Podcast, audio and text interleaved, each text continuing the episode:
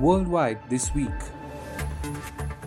Kenya's military is accelerating evacuations in flood stricken areas as the death toll rises. The ongoing heavy rains have claimed 170 lives and displaced over 600,000 people. The devastating floods are severely affecting northern Kenya. European Union negotiators have finalized groundbreaking artificial intelligence regulations, marking the world's first comprehensive AI rules.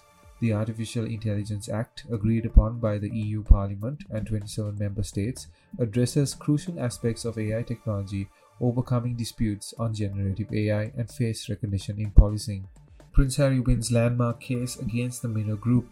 A recent legal victory of Prince Harry against the Mirror Group marks the beginning of a challenging period for several British press entities. The ruling unveiling extensive phone hacking within the Mirror Group between 2006 and 2011 implicates figures like Piers Morgan, who allegedly knew about the hacking despite denying it during the Leveson inquiry. Officials are baffled as hundreds of tons of fish wash ashore in Japan. Hokkaido's fishing port witnessed a blanket of sardines and mackerel floating on the sea, while Nakiri farther south encountered significant quantities of Japanese scaled sardines. Local fishers hastily collected the fish to prevent potential environmental damage. Speculations abound among experts considering possibilities such as predatory chase, exhaustion, or abrupt temperature drops leading to mass mortality. Andre Braugher, known for his roles in TV as well as stage and film, battled lung cancer in the months leading up to his recent passing at, at the age of 61. Andre, famous for playing Captain Holt in the hit sitcom Brooklyn Nine-Nine, will be fondly remembered.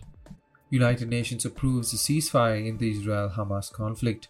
The latest resolution, while non-binding, carries significant political weight as 153 nations voted in favor of a ceasefire despite the US opposing the resolution passed with 23 countries abstaining.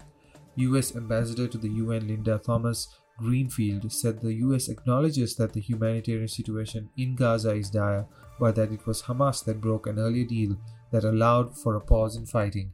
The ongoing conflict has resulted in 18,000 Palestinians being killed, according to health officials, with 1,200 killed in Israel and around 240 kidnapped.